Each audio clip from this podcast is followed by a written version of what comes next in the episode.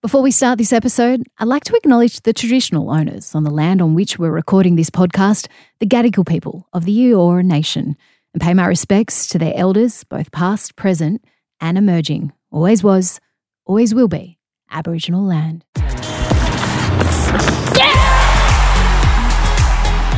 Hey, I'm sports journalist Sam Squires.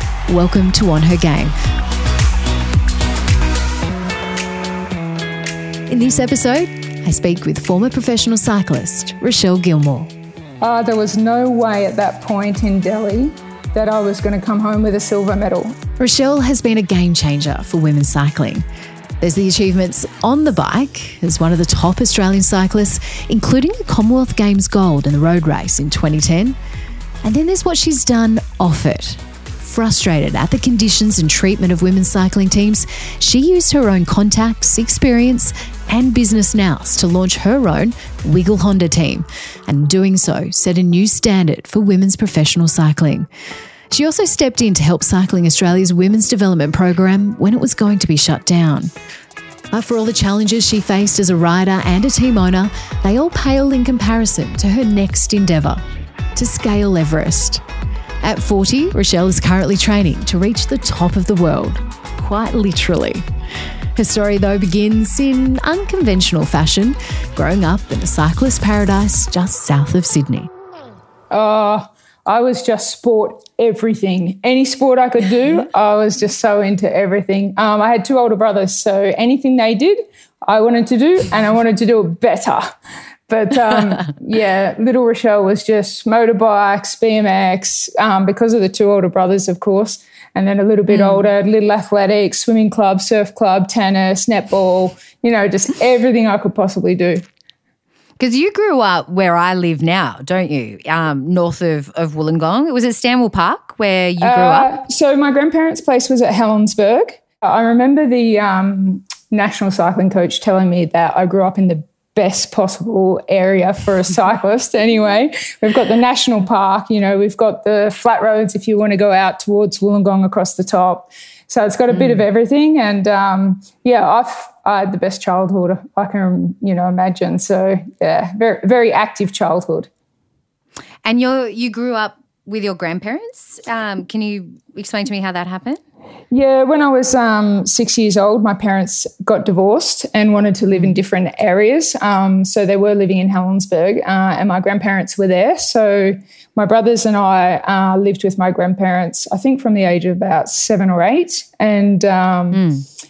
it was a pretty unique way to be brought up because mm. our grandparents were um, they looked after a lot of like stray kids as well. So, and my cousins. Mm. So at the dinner table, um, we would have sometimes like 15 people. And um, mm. we didn't have any rules except that we had to shower before we went to bed. And dinner was on the ta- table at 5 p.m. And if it was not eaten by 6 p.m., it went in the bin. So wow. we, yeah, we, we didn't have, you know, what time we had to go to bed, um, what time we had to be home at night, what if we wanted to go to school, we went to school. If we didn't want to, we didn't have to. Hmm. So they said um, to my parents, they will provide for us, but they, they won't discipline us. So we didn't have hmm. we didn't have rules, and I think that's kind of I'm grateful for that because we had to make our own decisions, and um, mm. I think that really really helped with my upbringing and um, you know, going to Europe and being so self sufficient and independent that you yeah you, you have to make your own decisions and be responsible for those decisions. Because that was my next question. Given that upbringing, which is so unusual, what impact did that have? But you think it was a positive thing that you had more independence? Yeah, absolutely. Both for did you take advantage of it though? Uh, did we did. Yeah, yeah, yeah, yeah. Sometimes we would. Um, ride horses down to the big dam and just stay there for two or three days, just sleeping under the stars. And, you know, we'd blow wow. up these cans of baked beans in the fire. And, you know, um, we'd get, we'd get these little um, motorbikes and we'd just ride them around the local depot at the tip. And yeah, we did, mm. we, ra- we ran right a little bit. We took advantage of that. But um, I mm. still, I still think it was a real, real positive, especially with me, with my sport and my, mm. I hmm. can remember my, my grandma saying that um, maybe you could do a little bit better if you went to bed earlier. So I think I was only mm. about eight years old then, and I started to go to bed at eight thirty every night. And I thought she said she said to me the hours before midnight are the most important. So I was like, okay, I'm going to go to bed at eight eight thirty every night. Right. She had her ways then of doing that. When you said stray kids, do you mean kids who Well, in Like uh, in Helensburgh, there was a lot of kids who ran away from home, or you know, um, because it's a, a little tiny town that's very hard to get out of when you're young. Um, there's only very few few trains that children are not normally allowed to catch. Um, so yeah, there was a lot of a lot of kids that had fights with their parents and wanted to leave home. And my my grand, grandma and grandpa always had their doors open and beds available for um, children to stay. So one of those one of those kids still actually lives with my family at the moment. One of my brother's best friends. So um, Right. there would be people come and go all the time. And um, my grandparents had a very active um, life, being involved in the church, running the church, and also being um, the head of the Masonic Lodge. They had events on all the time. They had lots of friends come over to choir practice and you know things like that. So there was always just loads of people in and out of the house. Yeah. Did you still keep a close relationship with your parents even though you weren't living with them? Um, for for a period, no. I think between maybe say nine years old until sixteen. Um, You know, we'd, we'd speak a, a couple of times a week, um, briefly if we could. But um, th- then uh, when they both got remarried and settled down again, um, then our relationships became a lot closer again. So now I Yeah. spend spend as much time as I possibly can when I'm in Australia with my father. He's got two younger children now, and um, very close relationship with them. And um, with my mum, she comes to Europe all the time to stay with me, and um, I've just dropped into Dubai to stay with her for a couple of weeks before I get back home for the Wollongong World Championships. Are they um were they young? Is that why? Is that Yeah, I think they got married very young um, and had children very young, super young. So. Yeah, right. Did it affect you anyway? like not having them around in those in those teenage years? Um, in the way that I still crave, I crave that love and affection that I guess I didn't get then. Um, I really, um, probably in the last few years, I've just realized that, you know, they are my parents and um, they're both very unwell. So I try to, even though they're uncomfortable with hugs, I try to do that all the time. And mum might be, Yeah. uh, get off me, get off me. But um, I try to be really affectionate and um, I want to be. Um, it's just a bit foreign for them. So, yeah. Yeah, but it's not foreign for you. Well, it is. It is. I mean, I've had to have some psychology about my parents, um, how to deal with them, and one of the things I was taught was to try and give them a hug, put your arm around them, just because I wanted to be closer and get a closer connection. I'm still working working on it, but um, I, I Yeah, think that in the past year um, that I've become super super close with both of them. Yeah, that's Very- good. Thank you so much for sharing that. It's really, um, really fascinating. You, how did you find cycling? Because I know you were super active in surf club. You were really successful in, um, and and um, I know that because my hu- you were like in surf club with my husband as well at some Oh, stage. wow. I think That's Um, crazy. tells me.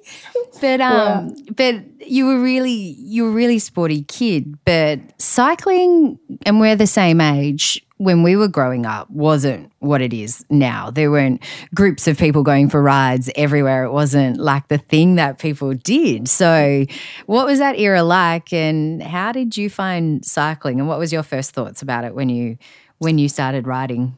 Well, because I had been um, traveling with a group down to South Lakes and to do BMX, um, training and racing uh, on the weekends around surf club. They were my two main sports were surf club and BMX. Um, The weekend sports that I would do, and um, Yep.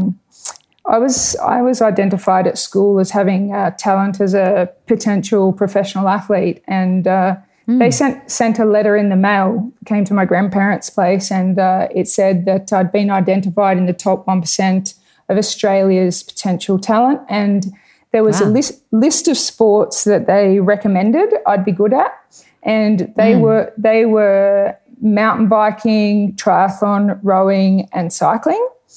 And all I thought to myself was that I loved BMX and I loved pedaling, but back then mm. BMX BMX was not an Olympic sport.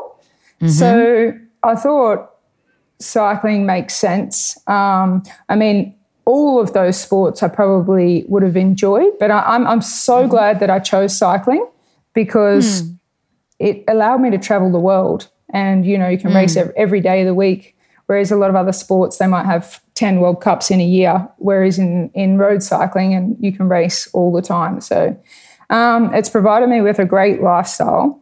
But um, yeah, when yeah. I when I got my first road bike, my first thought was, oh my, this bike is so huge. I don't even used to the, the, the little BMX little, bike. Yeah. and I was only 13 years old when they, they came and delivered this uh, bike and I'm looking at it and I'm thinking, whoa, it's huge. And, you know, they, they provided cycling clothing and shoes and all that kind of stuff and explained why we, why cyclists shave their legs, why you don't wear underpants under your bib shorts, all of that kind yeah. of stuff. And I'm just sitting there just being like way overwhelmed. And yeah, uh, yeah. The coach left, and I went straight out onto the street on this really big bike. And I was like, wow, this is huge. And he'd forgotten to give me something. So he turned around and came back. And he said to me years later that he knew that I was going to be good because he'd never known anyone to just get straight out there and have a go. Yeah, so, right. Yeah, yeah, it would have seemed almost foreign to you. I know, yeah. obviously, you did BMX, but those bikes was it with clip ins and everything? Would have yeah, been I, insane. Yeah, it was. Um, and I remember then the that weekend they said that I could come and watch a race. And when we got there, I think it was Tour of Mudgee or Wagga Wagga or somewhere, and I went on the bus and um, with Benny Kersten and all these other cyclists. Mm. And I said to the coach when we got there, I want to race. I want to race and it was a 23 kilometer road race. And I'd been right. used to doing a 30 second BMX race. And I can just yeah. remember being out there on the road looking, no, I can't see anyone in front of me. I can't see anyone behind me. And I was waiting for that witch's hat where you turn around and come back. And I was like, yeah. oh, this is so far. So different to doing explosive BMX and then going just, I'm out on the road yeah. and I'm just pedaling away. Yeah. So. Yeah. Um, so, what my- age were you when they came to Bulli High and, and did all that testing? Uh, 13. 13. Yeah. And did you think when they were doing that testing, mm, I could be, I could be on here. This could be the start of my career at all. Did you have any idea what was happening? Um, not really. I just knew that I could skip a few classes to do sport. Um, so it was an option that they said uh, anyone that wants to skip a few classes and in the afternoon do some sports testing. And I'm like, yes, that's me, please. Um, and it was a range of testing um, where they did a beep test and agility test and how high you can jump and throw a ball and do a mm. long jump and do a 100 meter sprint. We did an 800 meter run, all that kind of different stuff. And then I was selected to go to the next level where you went to the Illawarra Academy of Sport and you did like a mm-hmm. VO VO2 max test and um, mm-hmm. on a on a bike, and then same thing on the rower. And they did some, you know, blood lactate testing and all that kind of stuff. Mm. And and then you get selected to go to the next level that was at the New South Wales Institute of Sport. And yeah, and I think when I went in there, that I realised, oh, this is all very scientific, and you know, I'm Professor so and so, and yeah, so no, it was a, re- a, really. I think the talent ID programs has picked up a lot of mm. a lot of mm. cyclists. You hear um, mm. in their stories that they've come through the talent ID programs. So, how did you know that you wanted to be a cyclist in Europe? How did you even know about that? I wanted to be a professional athlete since I think three or four years old, watching the Olympics mm. on TV and not specifically in BMX or cycling. I mean, I did gymnastics pretty seriously as well as part of the AIS program, um, but I just wanted to be an athlete. Um, you know, I think the Olympics is what inspired me, and that's the thing that uh, has eluded my career. I, I, never went to the Olympics, um, mm. and that that's um, for me probably one of the most disappointing things. Um, being a road cyclist is what I chose in the end. And that meant for me being a sprinter that I'd have to wait every four years to see if the course would be relatively flat. Um, mm. I was not a climber, and most of the Olympic courses they try to make pretty hard. So I didn't even want to put my hand up for selection, knowing that, okay, that course doesn't suit me. And I was hmm. wait, waiting for a relatively flat course, but we, we haven't seen an Olympics very flat. So, yeah, mm. that's, that's quite disappointing. But um, yeah, I don't think I, I could become a mountain climber. well, actually, that, that is what I am right now. But um, yeah. cycling wise, um, I just have that. And I think it's from my BMX background, a very explosive sprint. Mm. And so how important is it for if you want to be a professional cyclist to go to Europe if you're Australian? Well, you have to go to Europe. Um, mm. So we, we only have the January racing um, here at, at uh, the highest level of racing, where the Europeans mm. come out and they do the Tour Down Under um, and then the Cadel's race. So mm-hmm. if you want to make it as a professional cyclist, you have to be based in Europe. So it is um, a big step. And now mm. the development program I was in doesn't exist for the female road mm. cyclists, mm. um, yeah. which is super, yeah. super disappointing. But um, yeah, that that now the step to get from domestic racing here in Australia to Europe is is very difficult. Mm. And you never went back after that. That was it. Your life is in in Europe and you live in in Europe so you've pretty much lived in Europe since you were 16 um, did you know Amy Gillett? Yeah, yeah, she was a very close friend. So we um, we shared rooms a lot um, on the road, and we I guess we became really close when I was in the track program during the summer, and I was based in Adelaide at Del Monte. They have a an AIS track base there, and. Uh, mm. Every day I trained with with Amy and caught up with her for coffees and stuff. So we were very, mm. very close. And I was at the race where that tragic accident happened. So, um, mm.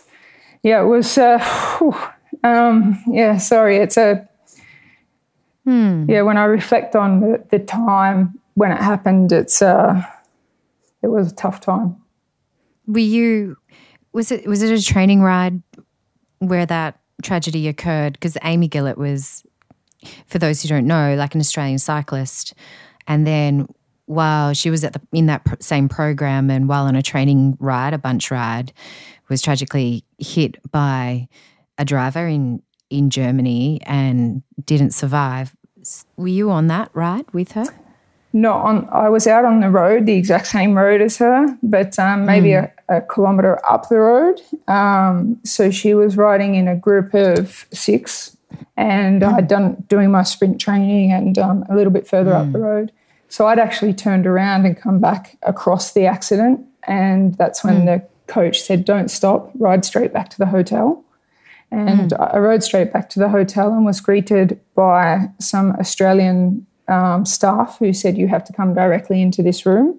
And the same with all of the other professional athletes who were Australian. They were asked to come into this room and we were there for two days while um, Australian psychologists were flown over to Germany.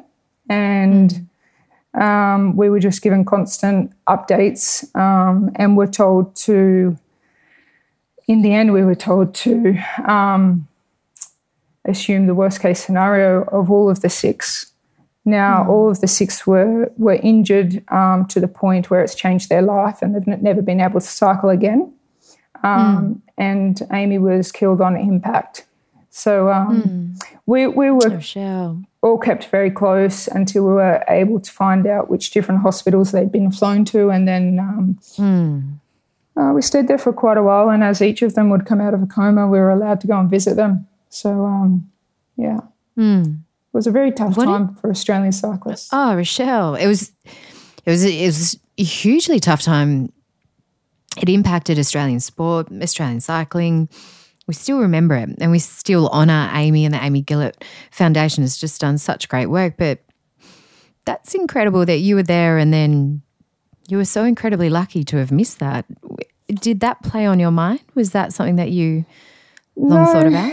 It's nothing. I've actually never thought about that. Um, I've never given it a thought. Um, once we we left Germany, um, Simon actually Amy's partner at the time, Simon Gillett, he flew over to Europe and he stayed with me for about three months um, mm. and came to all the races and everything. And it really helped that we were able to talk about it a lot, talk about Amy mm. a lot. So um, I think it was good for Simon to be around what he was passionate about as well cycling and cycling people he could talk to. Um, mm. So, yeah, I think we basically in regards to racing, I never had a fear of crashing. I've had so many very, very bad crashes. Mm. I guess when I had the worst crash where I broke my pelvis, when I was first descending, turning to the right, I was scared that I was going to fall on that pelvis again. So the cornering was not really as good. Mm. But um, mm. some cyclists, it really affects um, sports people after an accident.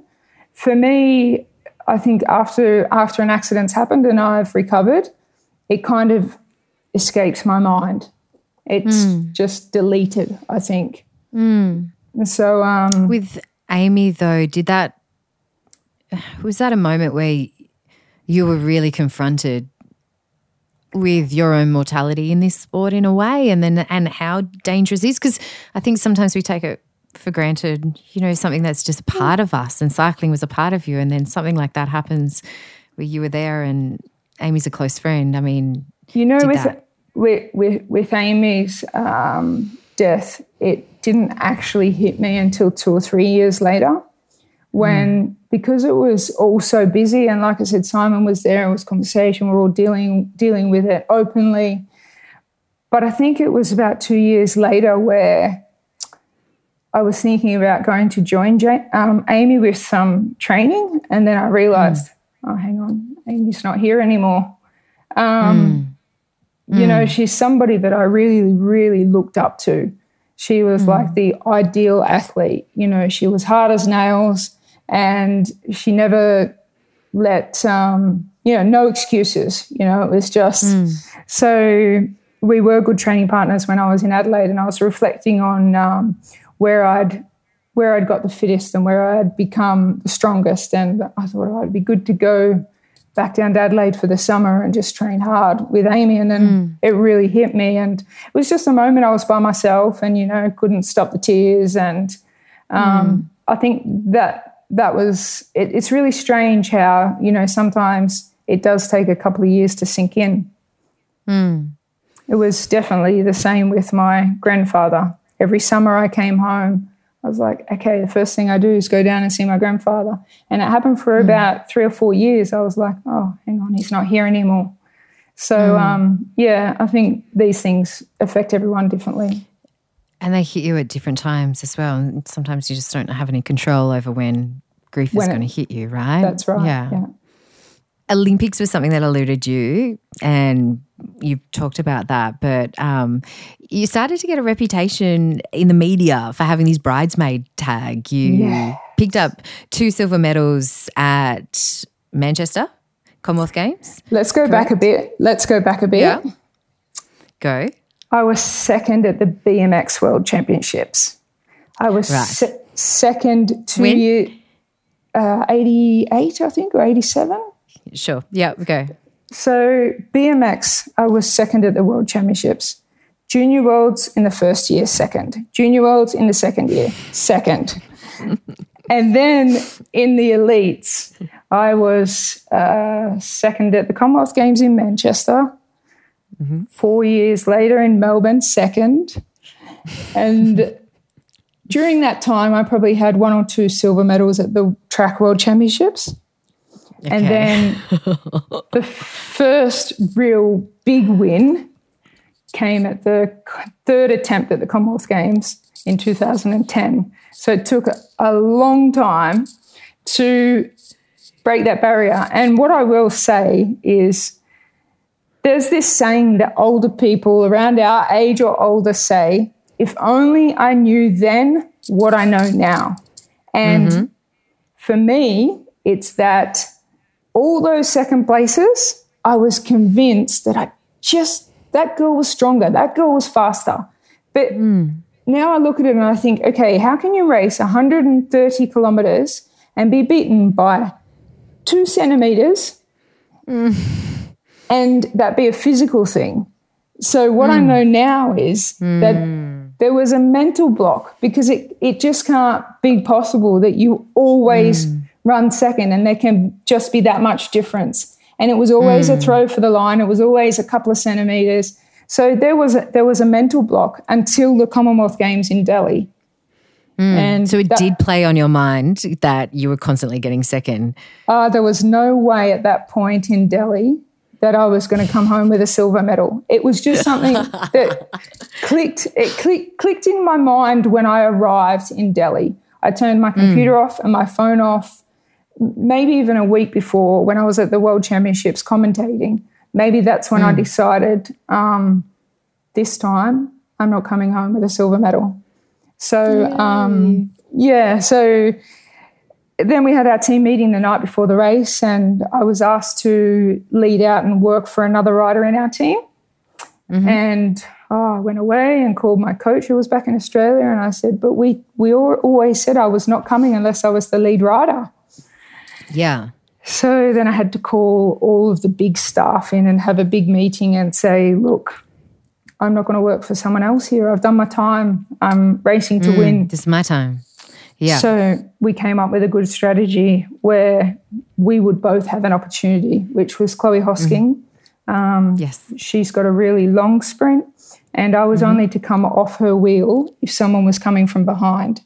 And Lizzie, mm-hmm. Ar- Lizzie Armitstead from the UK, who's now mm-hmm. Lizzie Deignan, she came up on my right side pretty fast. So I jumped out of the wheel of Chloe I ran first, Deignan um, ran second, and Chloe third. So we got a good result, and it was a good plan, mm. um, and everything worked out. But um, not for a minute during that race did I think that I wouldn't win. I just something clicked, and it was like, okay, I'm ready. Did you feel extra pressure because you said, "I know, let's change the plan.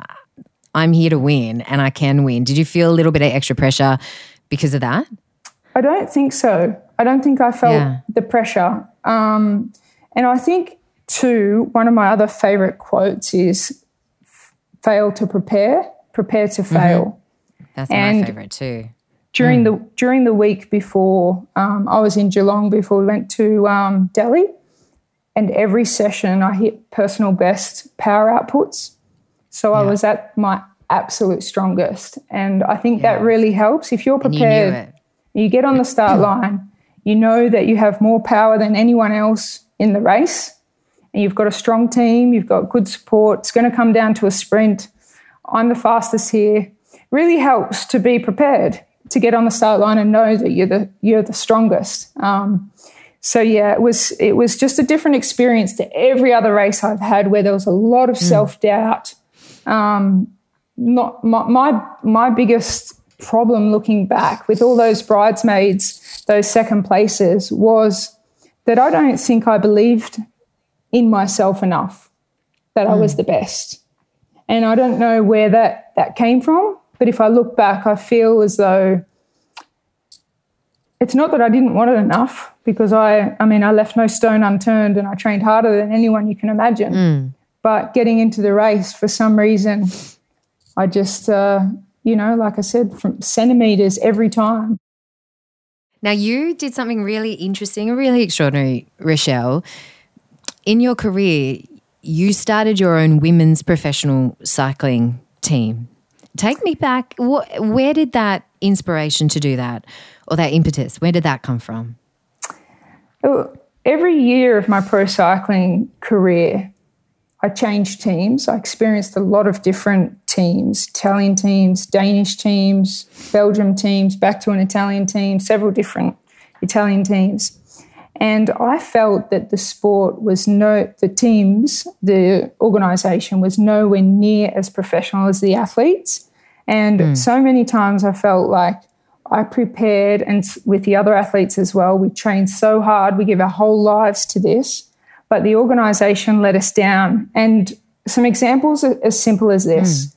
We have we live in Italy, we have a race in Germany and a race in Holland, and the team decide that we're going to squash into the cars, we're going to have three in the back seat, and we are going to drive and arrive at midnight or 1 a.m. and race the next day and be expected to perform. We don't hmm. stop. We don't have um, stretch our legs. We don't have hmm. wa- water when we get there. We have to walk around the hotel for half an hour trying to find water.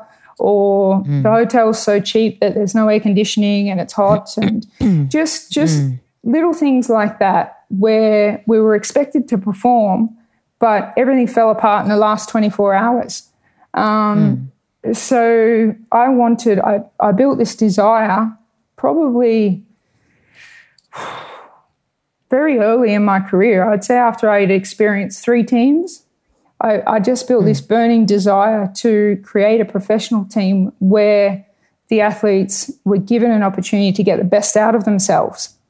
Um, And that that burning desire just got greater and greater when I would experience, you know, small things like this. We get out of the car, we walk up a flight of stairs with our bags. We've just done day seven of the Giro d'Italia in 40 degree heat. We put our suitcase down and then we realize, oh, I've got to go back down now with my washing. Go back down with my washing. Then I get back and then I'm like, oh, there's no water in the room. I've got to walk back down and get water. I And this wouldn't happen in the men's teams at all. It didn't happen for the men's teams. No. No. But this kind of thing was not optimal to get the best performance out of yourself. And the simple things, you know. So um, I missed the 2012 Olympics, which I think would have been the one for me, but I had a really, really heavy crash at the Giro d'Italia in July in 2012, where I broke, broke my pelvis in a couple of places and a few ribs, uh, collarbone, and just skin off everywhere as well. So it was. That's um, a bad crash. it was the worst crash I ever had. Um, you know, I had to learn to walk walk again, um, which was very scary. But I took the opportunity to commentate with Eurosport at the Olympics in 2012.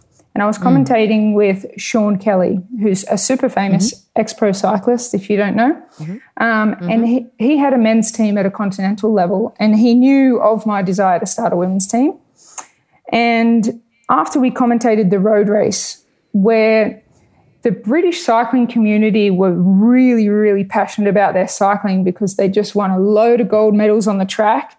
And they had Lizzie Deignan, who could win on the road. And the women's road race was exciting. And the amount of spectators on the side of the road and everybody uh, in the UK were just like crazy about women's cycling because they had Laura Trott winning gold medals and Dani King. And so they were really into it. And um, I, I decided there and then after commentating the women's road race that now was the time to start my professional cycling team and base it in the UK or register it in the UK. Mm-hmm. Um, I'd also had contact with a British cycling coach who's Australian, Shane Sutton, and he, he mm-hmm. had said for two years before that, as soon as you do your team, Rochelle, I want to put my athletes in it.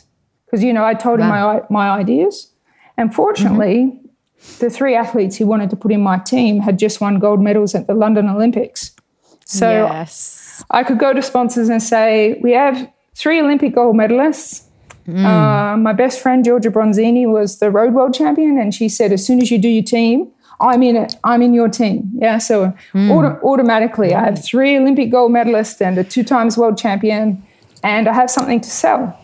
So um, that's when I started a, a women's pro cycling team and educated my staff on all the little things that I would expect as a cyclist. The, the athletes will leave their washing outside their door, which will be picked up by the staff. Staff get there first. There's water in the room. If it's hot, the windows are open. Um, small little things that we. I was about to say little things that really make a massive difference. Yeah. We- Did we- like was it hard in that time to get sponsors on board? Like what? How difficult was it to start your own team? if you put the hard work in, it's not so difficult. And when I say hard work, I had um, sent proposals to 30 companies in the UK, including like insurance companies, banks, um, you know, in the sporting world, a lot of different brands. A lot of my personal sponsors that I had throughout my career knew of this dream, like uh, Honda, my bike sponsors, and ev- everybody that I met in the industry knew that I was going to start a pro team.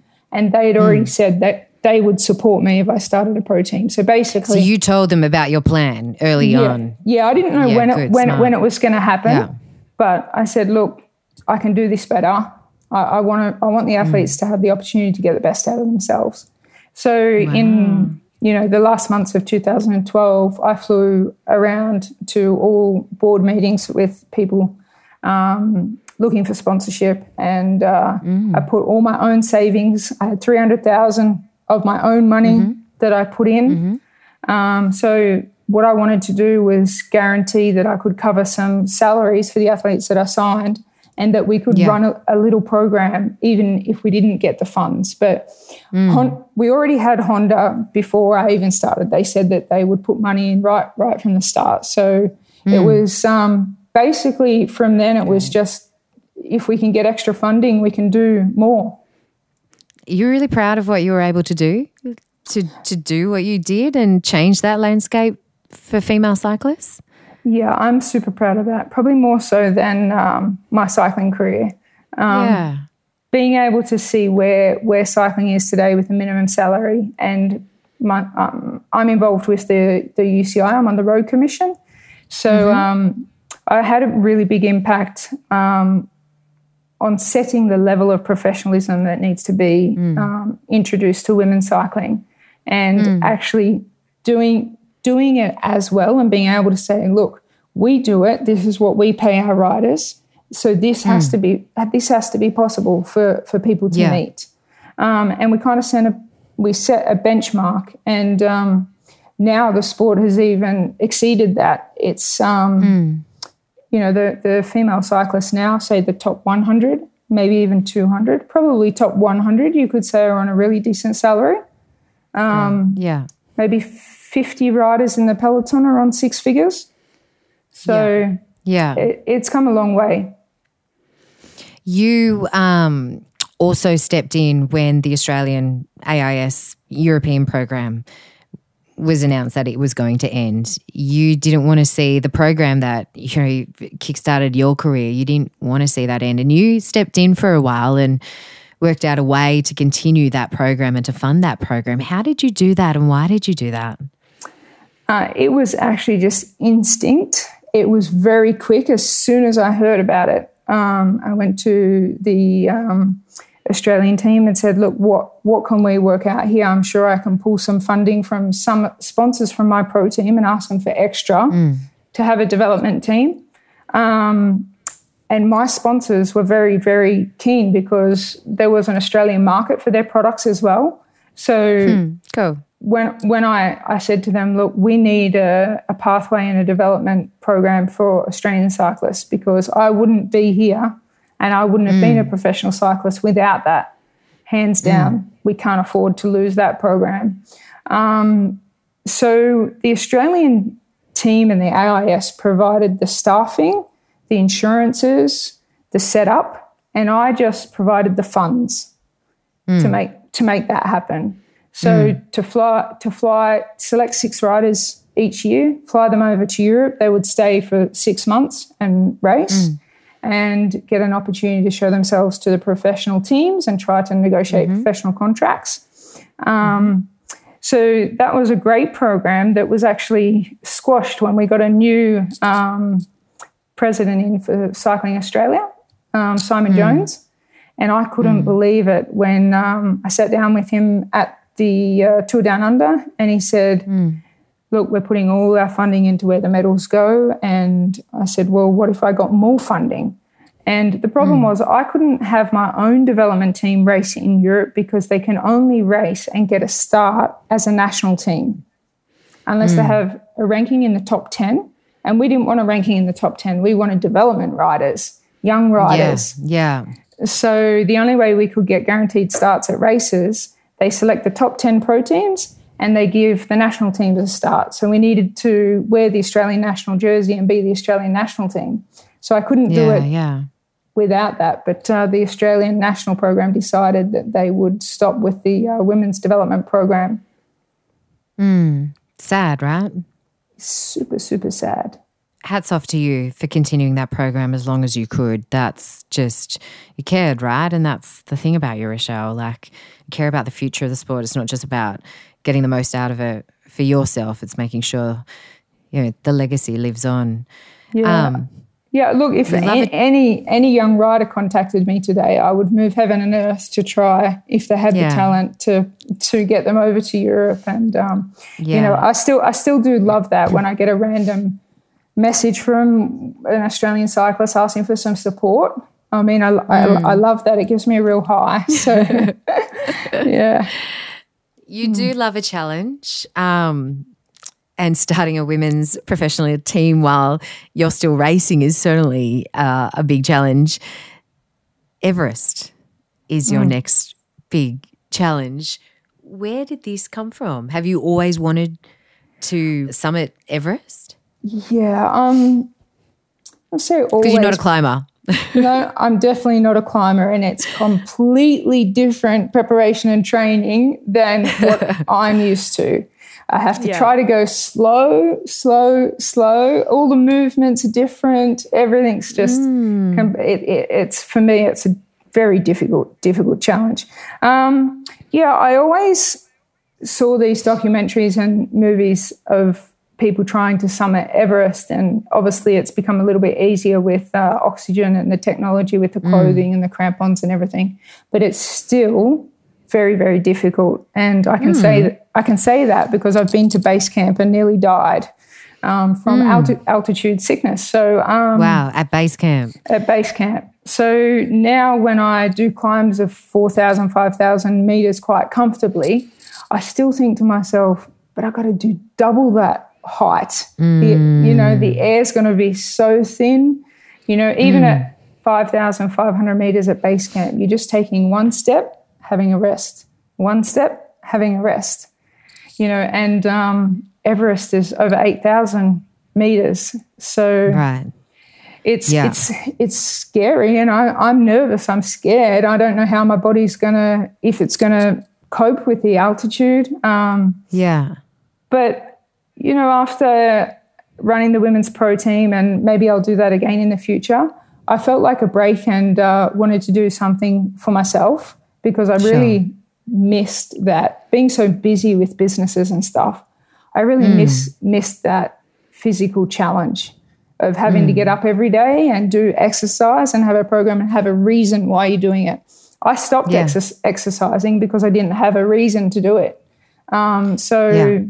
I, I knew I had You never have, really formally retired. You just kind of went from riding in the pro team to like it took over your life managing the pro team as well. So you kind of just faded out of, out of exercise. cycling. Yeah, cycling. Yeah. Yeah, I, fa- Yeah. I faded out and I, I became so busy that I was just working day and night around the clock to serve other people and to give them the best opportunity they could. And I, I enjoy it very much, but I was getting, um, you know, after six years of basically not sleeping, not looking after my uh, diet and not exercising, I just kind of decided that I need to slow things down here, get my health back on track, and start yeah, yeah. you know um, for me it's it's there's still no balance lifestyle mm. balance because i'm mm. all, all or nothing with everything i can't Yeah, just an athlete's do mind, things right? half-heartedly so when Yeah. i but i must admit when i decided a few months ago that i i would attempt everest and i'd make that mm. commitment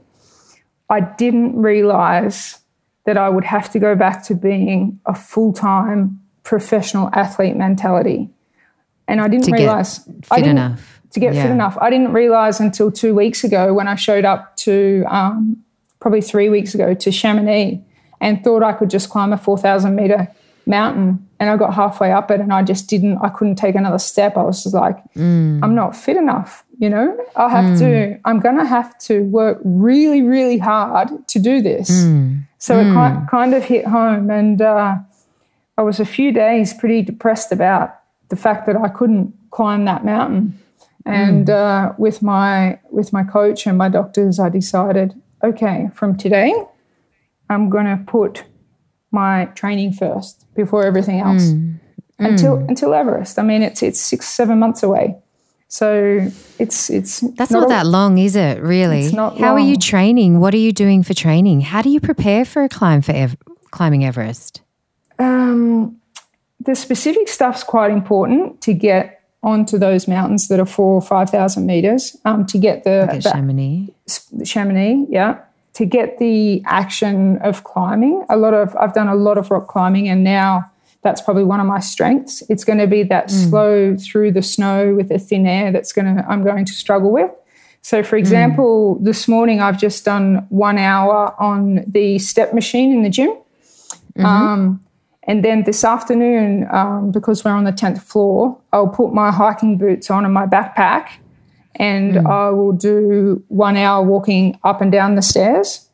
Mm-hmm. And tomorrow I'll do an hour of swimming in the morning, and then mm-hmm. three three hours of stair walking. Um, You hmm. know, I'm going to have to get to the point where I'm doing some six hour stair training because hmm. sometimes we will we, we will be six to eight hours just slow stepping. Climbing. So Yeah. so yeah, yeah, I've done a little bit um, here on the treadmill, but there's nothing like the real thing, you know, being How out do you there. in the mountains. acclimatize to the air though? How do you, what do you have to do to kind of uh, prepare for the lack of oxygen up there?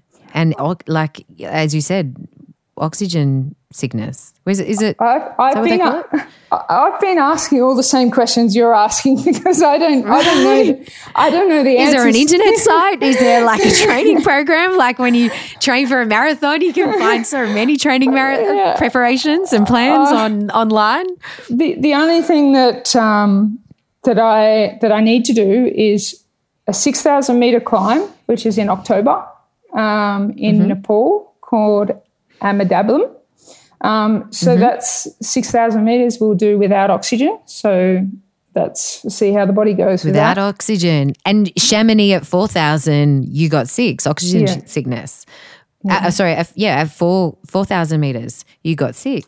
Fi- Right. Five thousand five hundred is where I got the um, AMS. They call it altitude mountain sickness, and I also Altitude had sickness, yes, not Yeah. oxygen sickness.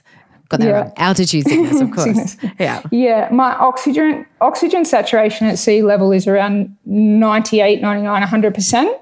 My my oxygen saturation in my blood went down to 38 and it happens Whoa. very very quickly. So you're climbing, you feel fine. I'd actually reached um, the base camp and I was on the way back down and I was just walking down and I started to stumble and I was like you know, like I've never been drunk in my life, but it was kind of like I couldn't walk. I couldn't walk a straight line. I just kept stumbling. I got got to the hut. I was the first one back down to the hut, and um, got changed into some dry, warm clothes. And I was just sitting there, and uh, I felt quite fine, to be honest. Um, Yeah. Maybe just a little bit lightheaded or dizzy, but they started to test everyone's oxygen, and everyone hmm. was around, say, 70 or 80. And they passed it to me, and it was 38. And I said, Well, check it again because I feel all right. 38. And then it was just panic stations. They put me on the oxygen, and oxygen levels went straight back up to 100. They took it off, straight back down to 38. And that's when they said, okay, we need to get you. It was already dark, so they said we need to get you down the mountain. Two of the Sherpas are going to go with you, and you go. You don't say goodbye to anyone. You just go as fast as you can down the mountain. So I'm like, okay, I'll run down and get a thousand meters down, and then I'll have oxygen. I'll be fine. Um, the Sherpa said after ten minutes I passed out, so they Oh. they had to carry me. Um, and they had to rig up a thing on their back, they a piece of wood, so because I couldn't hold on, I couldn't hold on to them, Ah. and the two of them had to kind of carry me. And um, apparently, uh, when we got to some oxygen, because we only had one cyl- cylinder up at um, base camp, they couldn't use it all because they still had the rest of the group. That's why they said to go down. Right. Um, yeah. So the, the Sherpas carried me, I don't know for how long through the dark, through the night. Um, but when I woke up the next morning, I was in a tin shed with a string coming down with a drip, and the floor was just mu- like dirt. And I was like, hello, hello. And uh, this American doctor came in and he said, Ah, Rochelle, I thought you were going to be the first person that ever died on my table. I said, Oh, I, Wow. I said, I feel fine. And he said, he said, if these two guys didn't, if they were five minutes later, you you would be dead. If Oh, they wow. were five minutes later getting here, you would be dead. So And you didn't even feel that altitude sickness come on. It just just it just suddenly just hit you. Yeah. Is there hallucinations too with that, with altitude sickness? I've I, watched a few Everest films as well. I remember I'm fascinated with Everest. be, being on uh, the Sherpa's back, and when they changed me from one person to the other, I'd kind of wake up, and I remember just looking for light, lights. I wanted to see a village, and I'd be like, "Oh, I'm going to die. If I couldn't see lights, I'd go, "Oh, I'm going to die. And I really wanted to, I wanted to say to the Sherpas, guys, because I could tell they were panicking and trying, guys, just give up. Don't worry. I'm, you know, I'm happy. I've got. A, I've had a good life. But you can't speak. I couldn't speak. But these are the things I remember thinking. I just want my my mum to know that I've had the best life ever, and I wanted to tell them to give up. And you know, um, then you just be out again. But every time I'd come to, I'd just look for lights, and I'd be like, "No, I'm going to die." You Wow. know, that that's what was going through my my head. I didn't have hallucinations, but I desperately wanted to get a message to the Sherpas, but I couldn't speak. Couldn't Wow. I couldn't couldn't move, couldn't speak. Wow. Yeah. Do they give you any tips how to prepare for that then? Because so They that was base camp of Everest, right? Everest, Yeah. Yeah. They, they say that um, they they believe that it won't happen this time because last time we went up, I went up with a group of athletes um, who uh, do the four x four hundred meter relay, and um, we went up way way too quick, and that was Sure. the cause of it. Um, So I, I was explained by the guide I'll have on the next three climbs um, that if the program says six hours and you take five hours, and then the, that's one hour that your body can't catch up, and then the next day Acclimatise. yes. And then if you go quicker the next day by two hours, then you've got three hours that you've not acclimatized. Now, hmm. on our programs, when it said a six or eight hour hike, we, we were running it in two hours every day. And then we'd get hmm. we'd get to the hut and we'd go, oh, we could probably run up that peak. So we'd go do another peak and come back down.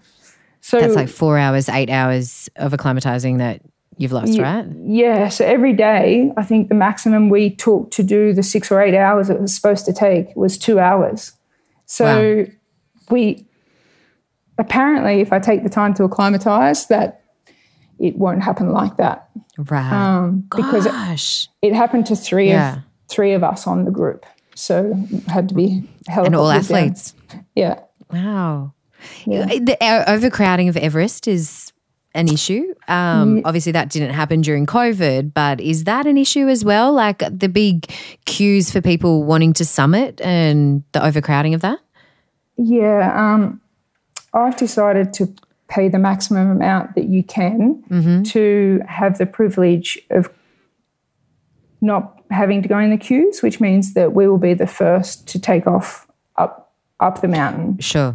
So yeah. I'll be I'll be climbing um, with Nimsdai. that's not paying for that. You like that's uh, if you can do that, like that's the safest way, right? To do that. Yeah, I, because of my my health and um, already having experienced AMS and pulmonary edema, um, I have to take the precautions. I have to have the best team around me. Um, And there's a uh, Netflix documentary called 14 Peaks, and it's about a guy called Nimsdai who did those 14 peaks in a record of, uh, I think, 35 days. He did the 14 8,000 meter Oh my peaks. God. Yeah. Yeah. And the record that stood before him was eight years to do those 14 peaks, and he did them in 35 days. Well, What? he he's going to be my guide. right. So I'm I've got the most experienced team around me to Sure. make sure you know the doctors and everything we're all in contact because if you've had the AMS before and the pulmonary there was pulmonary and something else edema that I had um, fluid Yeah. on the brain and on the lungs um, that you do Wow. have to you do you do have to take every precaution possible Yeah. And you, this is a big investment for you, isn't it? Like a, you're an, a successful businesswoman, and you've you've got a number of businesses, but this is like you've you've had to make a few sacrifices to be able to to kind Yeah. of invest in in this experience. I have to live for today. you know, and I had to find a way to be able to afford to do Mount Everest. And I don't, I'm not worried about it at all. Um, mm. You know, in the future, I may be able to buy another apartment, but for now, yeah. for now, I, if I'm only, if I have a lifespan of two years, what do I want to achieve in that two years? Well, I've always mm. wanted to climb Mount Everest. So mm. that's why, you know, I sometimes I think to myself, don't put off until tomorrow anything that you hmm. don't want to die having left undone. So hmm. Basically, um, I'm living living for today because I want to achieve that. I want to achieve standing mm. on the highest point of the world. So a little bit of sacrifice there, but um, yeah, you know, it's hundreds of thousands of dollars, isn't it? Can I ask how much it is? It's like, yeah, the um, are you comfortable? Yeah, I'm comfortable with that because it's all actually looking through all the different um, pro- programs that are on offer. The prices are very, very similar. So um, mm. To do um, a, a, group package like where you'll have 10 people will mm-hmm. cost you around 150 to 200,000. If you want mm-hmm. to if you want to do it with a smaller group of 5 or 6, it's 300,000. That's what mm. I've chosen to do. This is US dollars. US dollars. Yeah, yeah, US dollars. Yeah. So, and that's just for the Everest attempt. So yeah. you still need to buy your flights to Kathmandu and and back, um, mm-hmm. and all of your equipment, which has been very expensive Hugely because it's a lot yeah. a lot of stuff like fifteen hundred yeah. euros for a sleeping bag, and then they tell me you need to have two different sleeping bags, and I'm like, right. yeah. So there's a lot of there's a I think I've calculated um, just for the just for the expedition, it'll be over five hundred thousand Australian dollars. But we're worth it once in a lifetime yeah. opportunity, right? Yeah. yeah. Yeah. And you said you're scared? You you do have fear? Um, I'm I'm I'm scared that my body will let me down. You know, I know I'm mentally mm. tough enough, and if my body will allow me at altitude to keep going, I, I can, I will. You know, even if my mm. my fingers and toes are freezing off, I'll just keep going. Mm. But I'm mm. the altitude because I've had that experience where you can't control. Yeah. I felt like I couldn't control it. It was just like yeah. one one minute I'm fine, and the next I'm passed out. I'm gone. Yeah, you know. Yeah. So that that would be disappointing for me if I get to six thousand meters and I pass out and I can't attempt mm. going any further. Yeah, um, yeah. So, so not scared of death or anything like that. Just just worried that the whole attempt will come to a stop if my body just chooses to shut down. Mm. Mm. Yeah. I know I've got all the safety and insurances around me to get me down the mountain safely. But yeah, um, yeah. Yeah. Have you watched some of the? You've watched a lot of the Everest films. Yeah, I keep watching them over and over. So because they they they scare you to the point where you want to train harder and be more prepared and you want to know mm. you want to know things. I mean, when I when I did my my training camp the last couple of weeks in Chamonix, um, I was learning a lot. I love about, Chamonix. I love that place so much. Yeah. I was learning. I had no idea about the crevices, the crevasses they call them, the crevasses. Where yes. The where they just open up, and we were walking over them, and you know, stepping over them, and I'll have to walk across ladders across them, and um, just and that's like ice where it's just a, a crack, a, big, a, massive crack, meters yeah. wide. Yeah. yeah. and it can and it, it just can, goes it, down. You can't see the bottom. It's so deep, yeah, and it can just open up at any time underneath you as well. So I'm mm. I actually got a little bit scared when we're walking around these crevasses and stepping over them. I'm thinking, well, hang on, if this this this snow ice underneath me could open up at any time, it could just open yeah. up. That, that's the, um, I think, the thrill of doing things like this is that nature, you're in the hands of nature. And I believe, I believe in, in, in nature caring for, for us, you know? Mm. So I, I feel a part of nature, you know? And, mm. um, yeah, I'm, I'm just, it's like do, if you learn too much, you can get a little bit scared. And sometimes you think, well, I don't even want to know about that because if I don't know that the earth would open up underneath me, then I won't be worried about it. yeah, yeah, I get that. I totally get that. Because going across those ladders as well, because you've got the picks on the ends of your your yep. boots, and I mean, just walking across those ladders, and that's like the biggest, uh, a big ones, like to get to second base camp. Is that right? Yeah. Like there's, yeah, you got to go through those ladders and ride over this crevasse as well. When I through the ladder, how tricky I, is that on your feet? You can't trip, and then you're down that. Well, watching watching the documentaries, I've started to think that um, when you see the crampons of the big feet, they can rest on the ladder on the two, the first, the first bit of the ladder, and the second bit, the foot's on both. But my foot's so small, I'll have to balance on one. So wow. when I when I get back to Australia, I'm just going to put a ladder outside and put my mm-hmm. cramp, crampons on. And I need mm. to be able to balance across the ladder without holding anything and be comfortable mm. and know, know where to put, because I haven't walked on a ladder yet with crampons. So I need mm. to know where to put my feet. And if I can balance across the ladders without using my hands, um, I'll be happy. But when I get back to Australia, I'm going to get a ladder out and I'm going to put it on the lawn and I'm going to just practice in my crampons wow. my boots trying wow. to balance across it. Because I, I, before a couple of months ago, I didn't even know what crampons were, and I'd never walked on snow with crampons. No, I've never heard of them. Yeah, and they're, yeah. they're, they're, the boots that we're talking about, aren't we? They're, yeah. they're the they're the spiky things that strap yes. onto the bottom of your boots. Yeah, right. Yeah. Far yeah. out. It's so extraordinary. um, I'm so excited for you. I've loved following your journey on Instagram as well. When you do it afterwards, come back. Can we can we do an updated episode to talk about yeah, it? That would be absolutely. awesome. Yeah. Yeah. All right. We'll have part B of Rochelle Gilmore. in the meantime, World Championships in Wollongong. Um, yeah, where I live. I'm really excited. We'll have to catch up during that time. Yeah, um, definitely. As well. I'm I'm really excited. Um, best of luck with it. It Thank is fascinating. You. I'll live vicariously through you. So yeah. Can you we finish off every podcast by asking our guests what message they would send their younger self? And if you could go back and tell that little BMX loving for Rochelle me, Gilmore something, what would you tell her? For me, I would definitely say to believe in yourself and have, when I say courage, I had no fear, but believe in myself more. Mm. I think um, believe in courage myself. Courage is different to no fear, isn't it?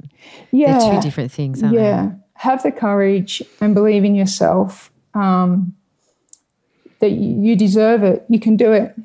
You know, that's something, like I said, throughout my whole entire career that I struggled with.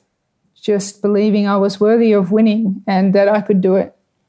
So, yeah, I'd tell my I'd tell my younger self believe you're the best, believe you've done the work, believe you can do it, and just have the courage to do it. Yeah. You're an extraordinary human, Rochelle. You've done such amazing things for women's cycling, and you've worn your heart on your sleeve, but you've also, I mean, people could have just walked away and turned the other cheek, but you didn't. You set about to do something about it, and and you've made an impact. And um, yeah, I can't wait for this next big challenge, which I mean, you've shown you have a ton of courage throughout your career, but this will be something else. so something. the courage is there, right? You've got it. Yeah. But thank you so much for joining me on On Her Game and sharing your story. And part B after Everest. Let's do it. Yeah.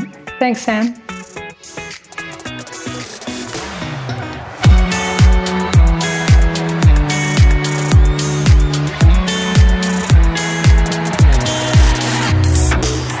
Her Game was presented by me, Sam Squiers, producer Lindsay Green, audio producer Nikki Sitch, executive producer Jennifer Goggin.